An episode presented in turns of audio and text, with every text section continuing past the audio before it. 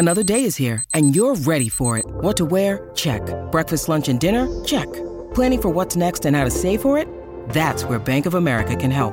For your financial to-dos, Bank of America has experts ready to help get you closer to your goals. Get started at one of our local financial centers or 24-7 in our mobile banking app. Find a location near you at bankofamerica.com slash talk to us. What would you like the power to do? Mobile banking requires downloading the app and is only available for select devices. Message and data rates may apply. Bank of America and a member FDIC. When you need mealtime inspiration, it's worth shopping Kroger, where you'll find over 30,000 mouthwatering choices that excite your inner foodie. And no matter what tasty choice you make, you'll enjoy our everyday low prices, plus extra ways to save, like digital coupons worth over $600 each week. You can also save up to $1 off per gallon at the pump with fuel points. More savings and more inspiring flavors make shopping Kroger worth it every time. Kroger, fresh for everyone. Fuel restrictions apply.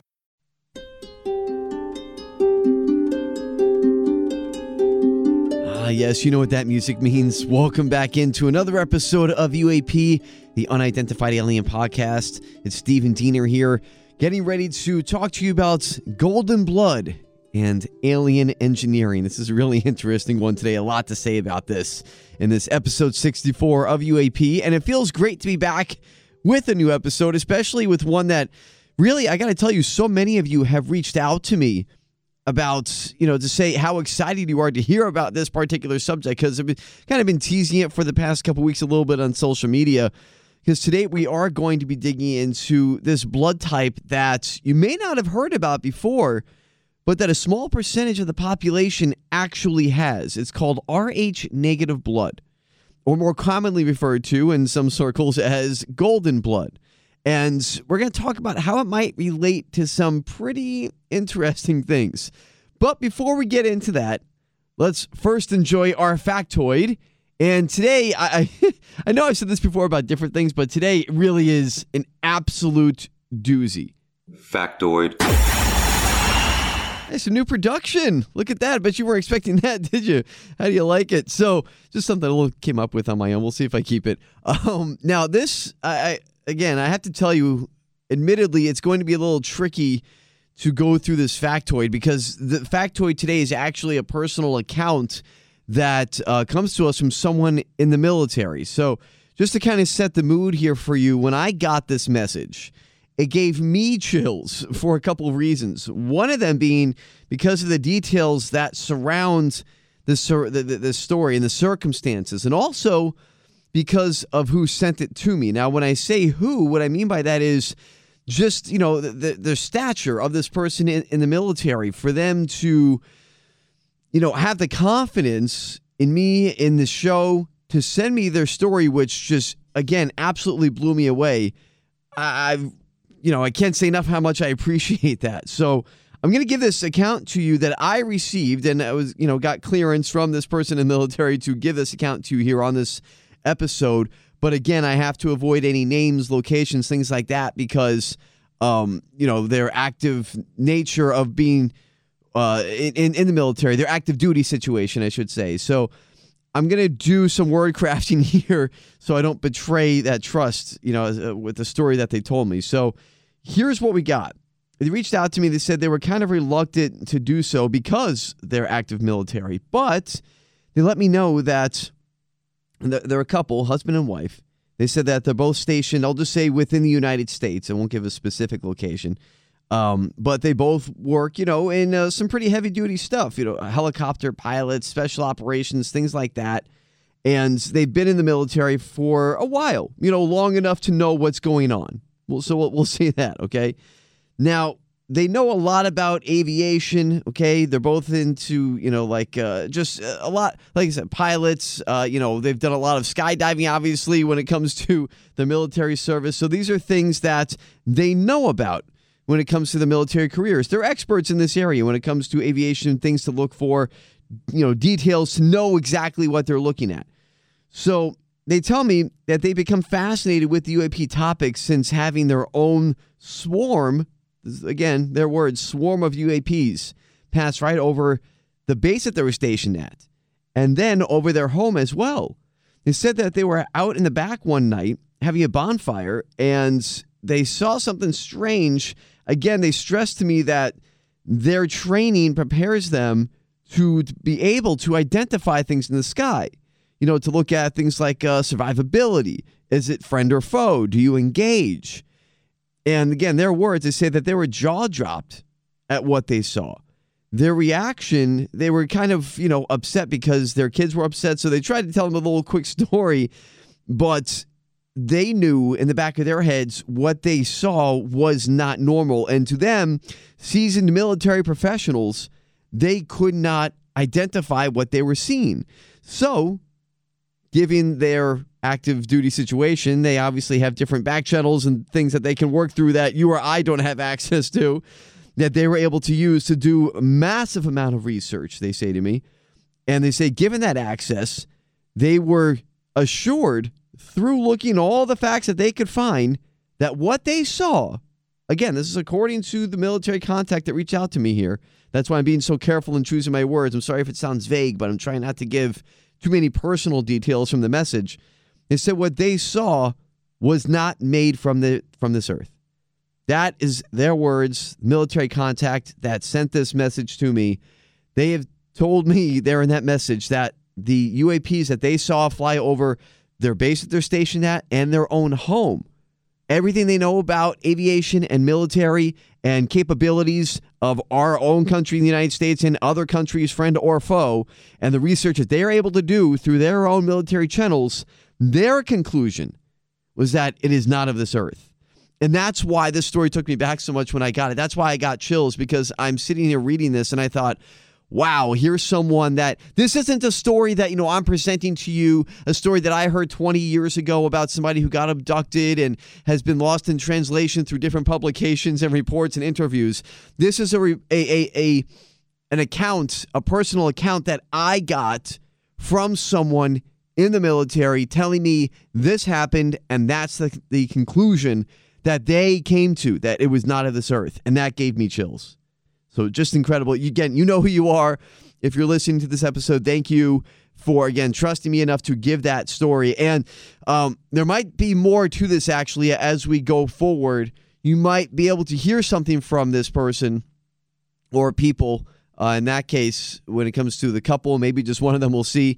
Uh, we've been in contact uh, through messaging about possibly uh, further exploring the story together on future episodes of UAP, which another little teaser you might be able to do. I'm working on some things on the back end where you might be able to actually come on the show in the future um, and give your own personal accounts. So I'll give you more details about that once I have it all set up and get some things figured out. I'll give you all the details once once I know. But there's something else interesting that he told me as well. He actually sent me a, a little clip of one of the UAPs that he saw, and he noticed that there were no contrails to it. And he mentioned that it was cold outside. So, since it was cold out, that it would mean that you would see some type of contrails in the sky, but there were none. So that also kind of gave him. Plus, they saw different dynamic maneuvers. We've talked about, you know, the observabilities before, as far as instantaneous acceleration. You know, the, the dynamic maneuvers that these UAP produce, as far as you know, sudden left and right angles, or you know, sudden speed, like we said, the instantaneous acceleration. So he saw some of those things, and that's what kind of gave him a clue of, you know what. I need to look into this more. And that, like I said, they came to the conclusion that it was not of this earth. So take that for what you will. That's a personal account that I got from one of our listeners of UAP, military personnel telling me that story. Blew me away, I'm being honest. So, again, thank you for that story. You know who you are. Thank you. So, as we begin exploring the subject now of what the episode is, Rh negative blood, and its fascinating possibilities and possible conclusions that we can draw from this, I want to also say a big thank you to um, everybody who's reached out to me about this because I've gotten multiple messages about, hey, have you heard about this? So you gave me kind of the inspiration to really dig into this um, and focus on this subject. But one person in particular, and that's one of our listeners, Heather, who first reached out to me about this and said, hey, you know, you might want to look into this because here's how I experienced having Rh negative blood. So thank you to Heather again. You know, one other one of our listeners felt comfortable enough to reach out to me and tell me about your own personal experience because she has Rh negative blood, and she told me what that was like for her and just to have that personally to find out about it and what it did for her while she was pregnant. So we're going to get into all of that and how it affects pregnancy as well. But great hearing from all of you on this. Really excited to dig into it. So that said, let's get into it right now and cover the basics first, I think. I think that's where we should start. What is RH negative blood or just RH blood in general? Let's find out. Human blood types are grouped into four distinct designations that include O, A, B, and AB. Additionally, there is another variance between blood types known as the Rh factor or rhesus factor, which is a measure of rhesus based antigens in the blood. All right, so without getting too heady here, I'm not going to you know have a biology class or anything like that, but I'll give you the definition. This is straight from the Red Cross website, okay? This is this is how they define RH blood. It says the positive or negative sign next to the blood groups is known as the rhesus factor, which, by the way, side note, they call it rhesus, which is the RH because RH is the first two letters in the word rhesus. It comes from rhesus monkeys. They actually discovered this RH factor, this rhesus factor in rhesus monkeys, so they named it after that. Hi, everybody. This is Adriana Trigiani. I'm the host of You Are What You Read. I have the privilege of interviewing luminaries of our times about the books that shaped them from childhood until now. We get everybody from Sarah Jessica Parker to Kristin Hannah, Mitch Albom, Susie Essman, Craig Ferguson, Rainn Wilson, Amor Towles, you name it, they come, they share. New episodes of You Are What You Read drop every Tuesday on Apple, Spotify, or any major streaming platform wherever you listen to your podcasts. So they say the Rh factor is an inherited protein that can be found on the surface of the red blood cell. Okay. Red Cross site goes on to say that if your blood type is positive, then your blood cells have the Rh protein. Whereas if your blood type is negative, you will not have this protein. And so that's kind of just like the layman terms explanation, I think, of what that means. So that's why when you hear about, you know, blood type, or if you know your own blood type, you hear about O positive, O negative. That's where it comes from. Negative refers to if you don't if you do not have this rhesus factor. So that's why knowing your blood type is so important when it comes to things like blood transfusions and things like that because you can't receive positive blood if you're Rh negative. That your body will actually see the positive antigens as a threat and try to destroy it. So uh, you can see how that can be dangerous. Also, like we said earlier, this could complicate pregnancies, like we heard from our listener Heather when she told me about her own complications that she had. Thankfully, everybody's fine, her kids are fine, so nothing's wrong there. But women with Rh negative blood need special care and medications during their pregnancies to protect the baby who may have Rh positive blood for that reason. If you were going to get a blood transfusion of Rh positive blood, you would die. So, if you're Rh negative, so if you're having a baby, and your baby is Rh positive, you need that special attention, the medications and things like that, and monitoring to make sure that your body doesn't attack the baby growing inside of you and destroy the baby, destroy the pregnancy. So that's something that is, uh, you know, fascinating in itself. Just when you look at, you know, the, the biological composition of how this works. Now, what makes this blood type so rare is that only 15% of people throughout the entire world have it. And oddly enough, the first humans were known to have this blood type were Europeans, dating back to the 1400s, or so they say anyway. We'll come back to that point in a minute. I want you to remember that, okay? But first, there's a few more interesting differences between people who have the Rh positive blood and people without it having the Rh negative blood. Listen to a couple of these differences. Fascinating. And also, studies of Rh negatives suggest that they have lower than normal blood pressure, lower than normal pulse. In number of cases, they have an extra vertebra in their back. Whoa, wait. Okay, so you probably caught that because if you're like me, that's the one that stood out to me was the extra vertebrae thing. Now, it is in fact true, not in all cases, but in some cases, of that 15% who have this, you know, so-called golden blood, the Rh negative blood, some are indeed born with an extra vertebrae. That is a scientific fact.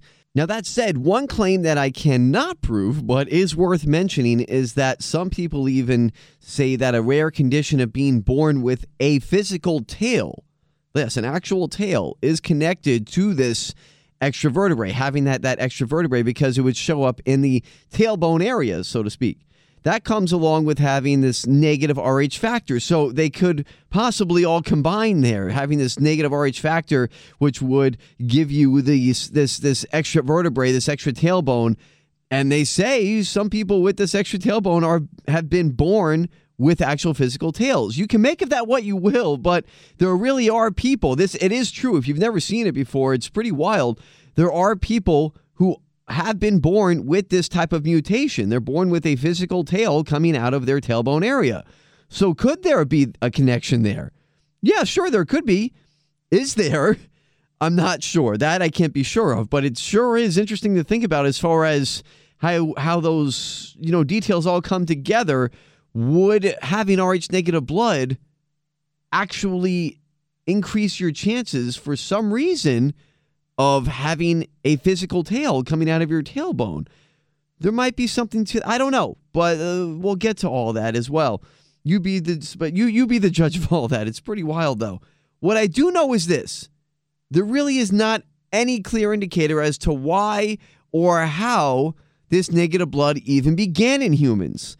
Going back to a previous point, this negative blood here is said to have its origins possibly date back to the 15th century in Europe like I said, uh, you know, remember that that fact there because it does play a big factor in this whole scientific study. Consider this point, okay? As we search for the answers, if you consider that the origins of Rh negative blood date back to around 14th century Europe, think about that as you hear this. Rh negative didn't exist in the Americas, that it didn't exist in, in Southern Africa, it didn't exist in Asia. It was only in Europe. So it spread out from there. So how is this just popping up? Right? That that's the question people have asked for a long time, which is why one of the things that we always think about is, well, if, is this you know some type of mutation? What is this? Is it coming from extraterrestrials? And also, if we are to accept there's you know the long-standing theory that human evolution began on the continent of Africa, right? That's where the first humans were. What are we to make of this fact?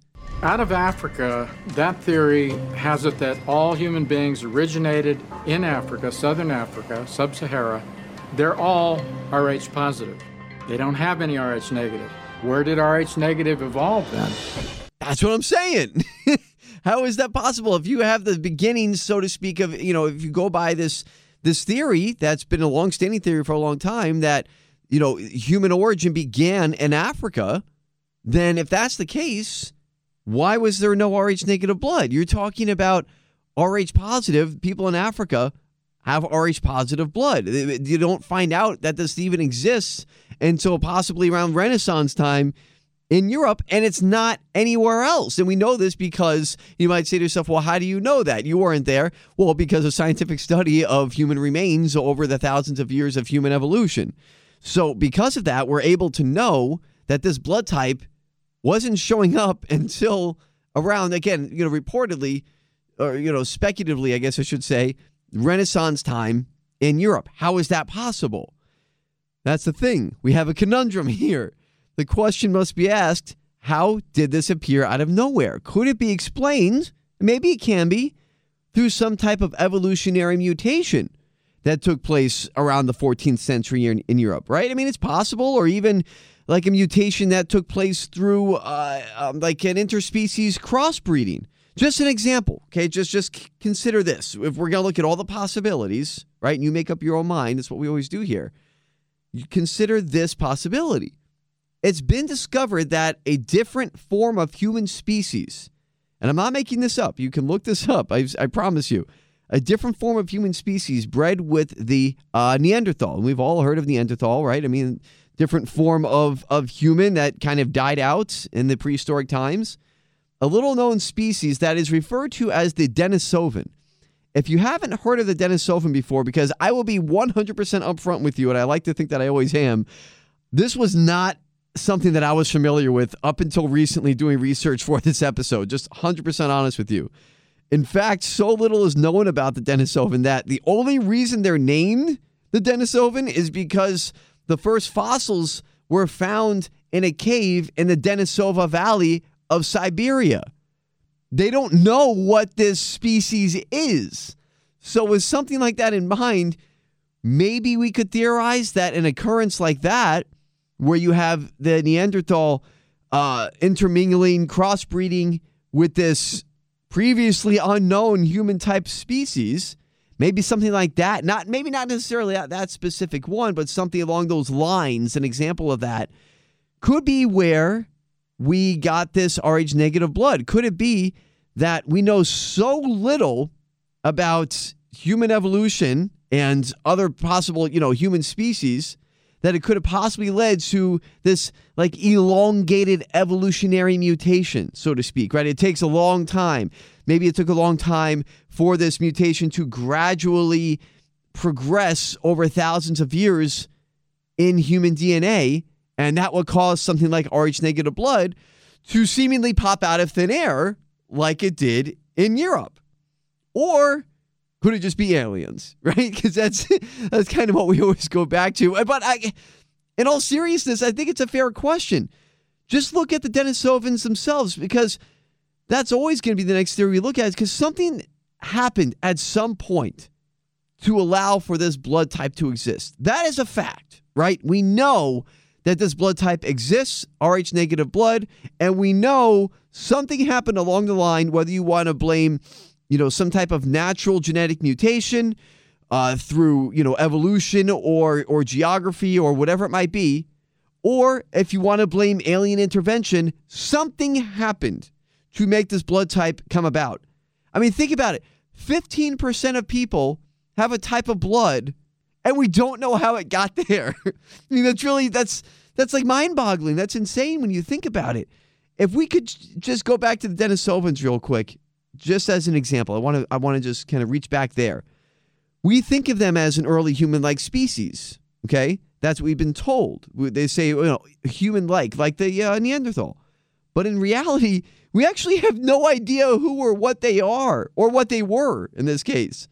We're just going by a couple of small fossils. That's all they found of them. These fossils were centimeters long that were found in this valley, in this cave of, of the Denisova Valley in Siberia and they found once they found these these bones that they realized when they did studies on it, these bones were made up of a different DNA structure than anything that we had ever seen before. So just think about that for a second. I mean, imagine that discovery, and this was pretty recent. This is like within the past 20 years. This was these bones were discovered in the Denisova Valley of Siberia, and they, get this, okay?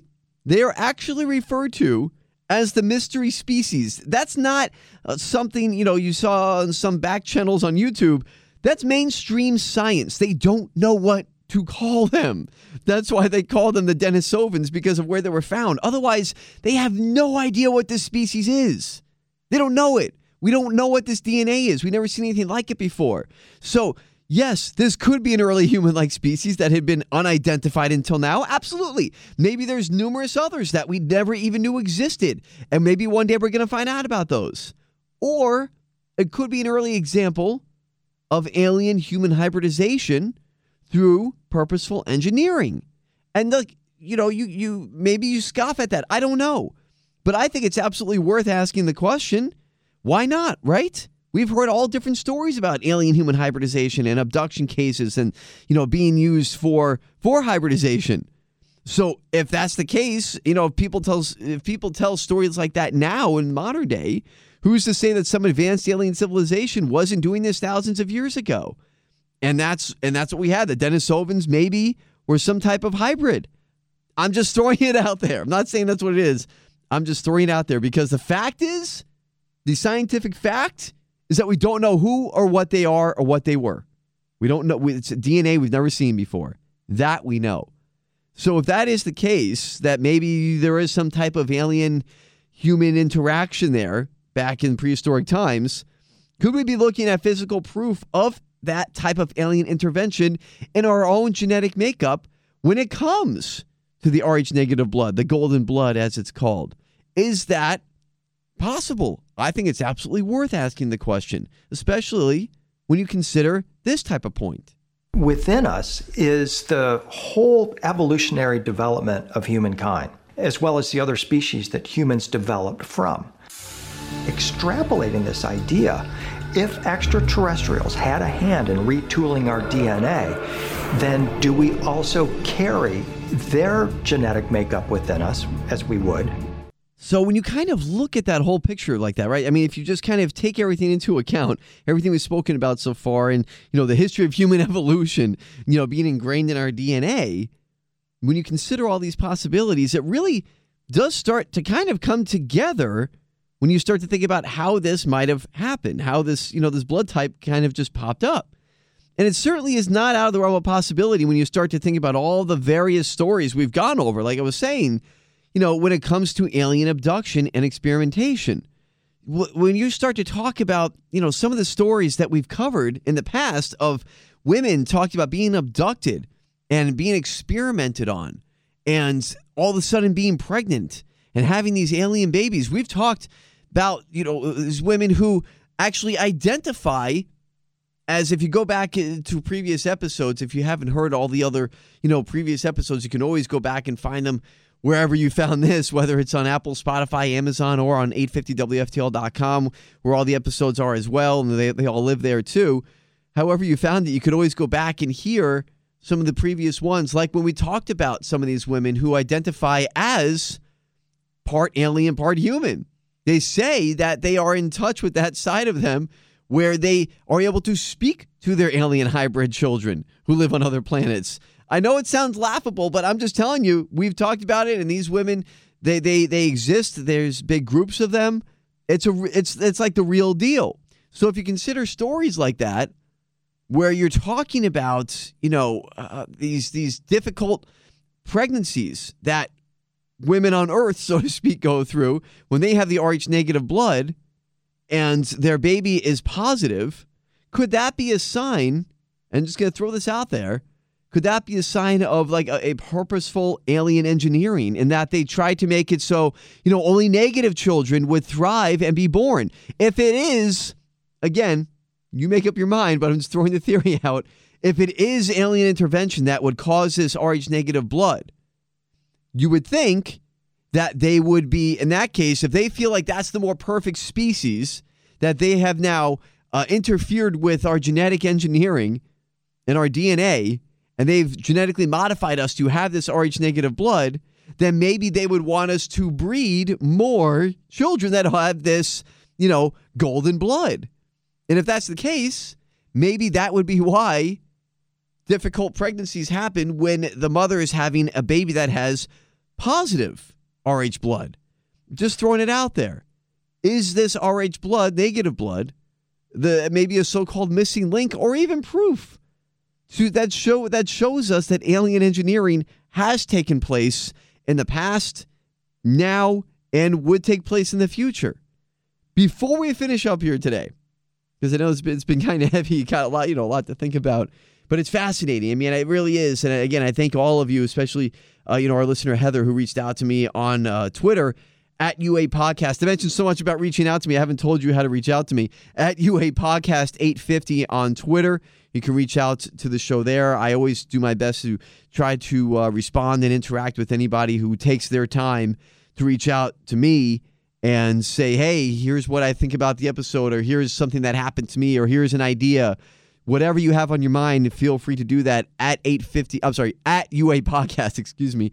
At UA Podcast 850 is where you can find uh, the podcast on Twitter. And, you know, again, I always do my best to, to answer back in anything that, that you have and throw out to me there.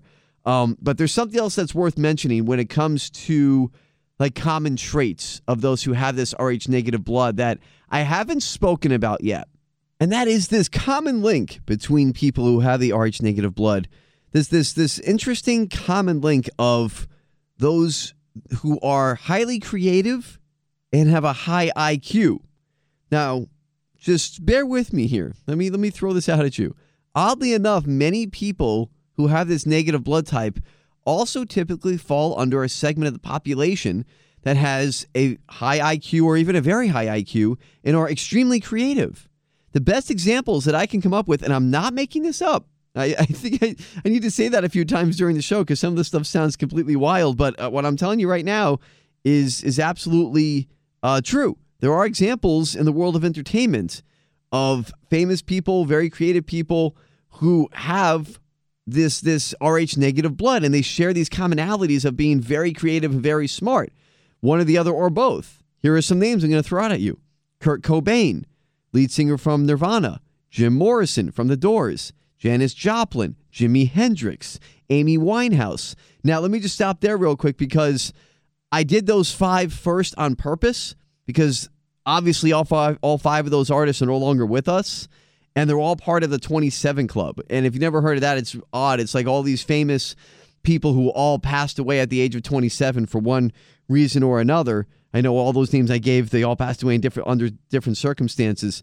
Um, but all at the age of 27. So I don't know. I just thought that was weird that all five of them would be, you know, uh, in this same commonality of the Rh negative blood. But other names of people who have or had Rh negative blood who are, you know, are still with us or weren't or no longer with us Scarlett Johansson, Marilyn Monroe, Johnny Depp, Jack Nicholson, three of the Beatles, including Paul McCartney, John Lennon, and Ringo Starr.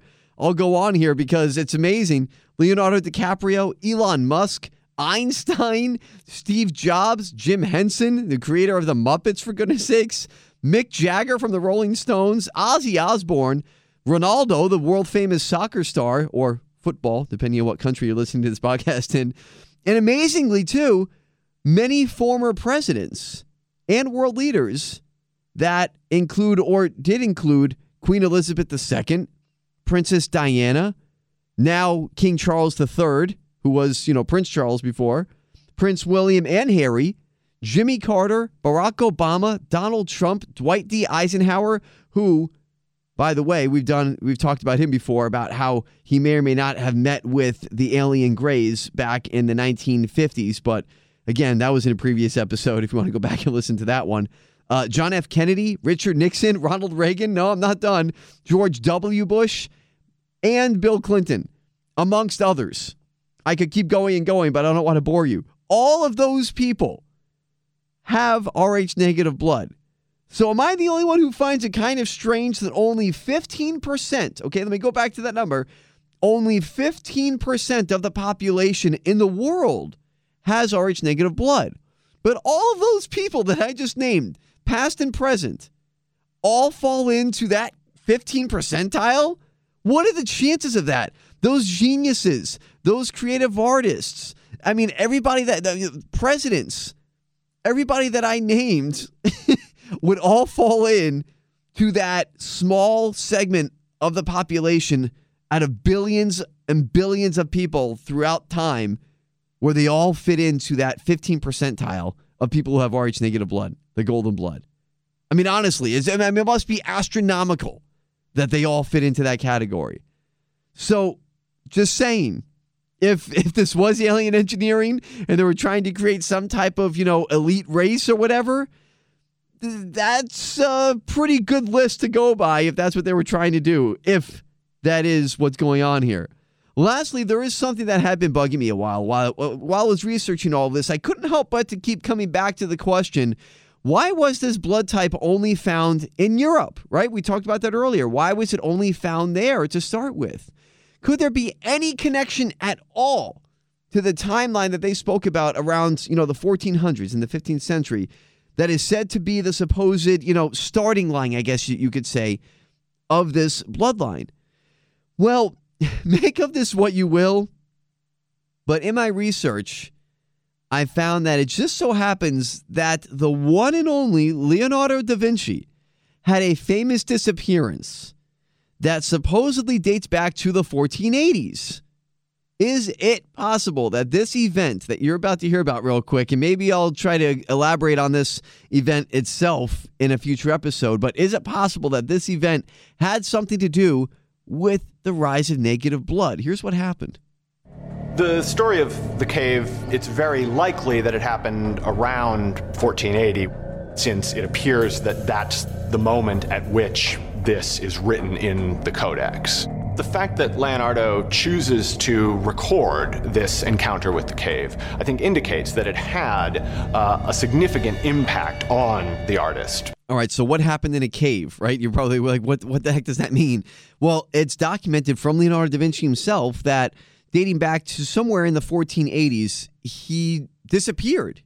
Leonardo da Vinci had missing time. Nobody knew where he went. He went into this cave in, you know, so, somewhere in the Italian region and was not seen for two years. Two years. Da Vinci was gone. Think about that. I bet you didn't learn that in your history books. He was gone. What happened to him? Where was he? Well, we don't know. So that's what I'm saying. Does that have some type of connection? His disappearance for two years, mysterious disappearance, and he comes back. Could that have any type of connection? I'm just saying. Not saying it does, but I'm just looking at the timeline around the 1480s. They say that's when you know they start to see the the rise of this Rh negative blood, and then they say it was only in Europe. Obviously, Da Vinci was in Europe, so just just throwing it out there. Kind of odd, a strange coincidence. If the if you know, some people say there's no such thing as coincidence. Maybe I'm connecting too many dots. Maybe I'm onto something.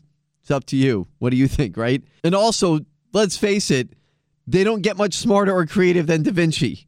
so, just saying.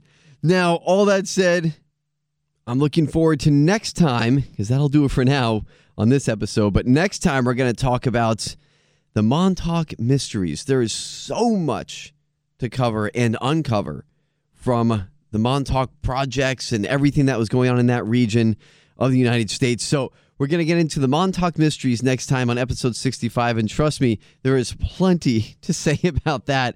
And I'm looking forward to finally digging into that because that's something that has been on my list for a long time now. But until then, Hopefully, you've enjoyed this episode and all the episodes that you've come across of UAP. You can always follow the show at UA Podcast 850 on Twitter and on 850WFTL.com. I was made aware that a lot of our pictures are not there anymore, so I apologize for that. Uh, some of the older pictures that we had on there are kind of gone right now, but you can still find the episodes there on 850WFTL.com. Of course, Apple and Spotify, wherever you get the podcast. Please subscribe, rate it. Hopefully, you're enjoying it. And I can't wait to talk to you again on the next episode of UAP. And plus, a lot of things in the works. I'll just say that a lot of things in the works. So to stay up to date on what's going on, you can follow again at UA Podcast 850 on Twitter. Give me your thoughts, any of your stories that you have that you want to relate to me on the on the show, and I can, you know, maybe throw it up here on the podcast. You never know how it works out. But I will talk to you again next time on the Unidentified Alien Podcast. It's Stephen Diener right here. Have a great one.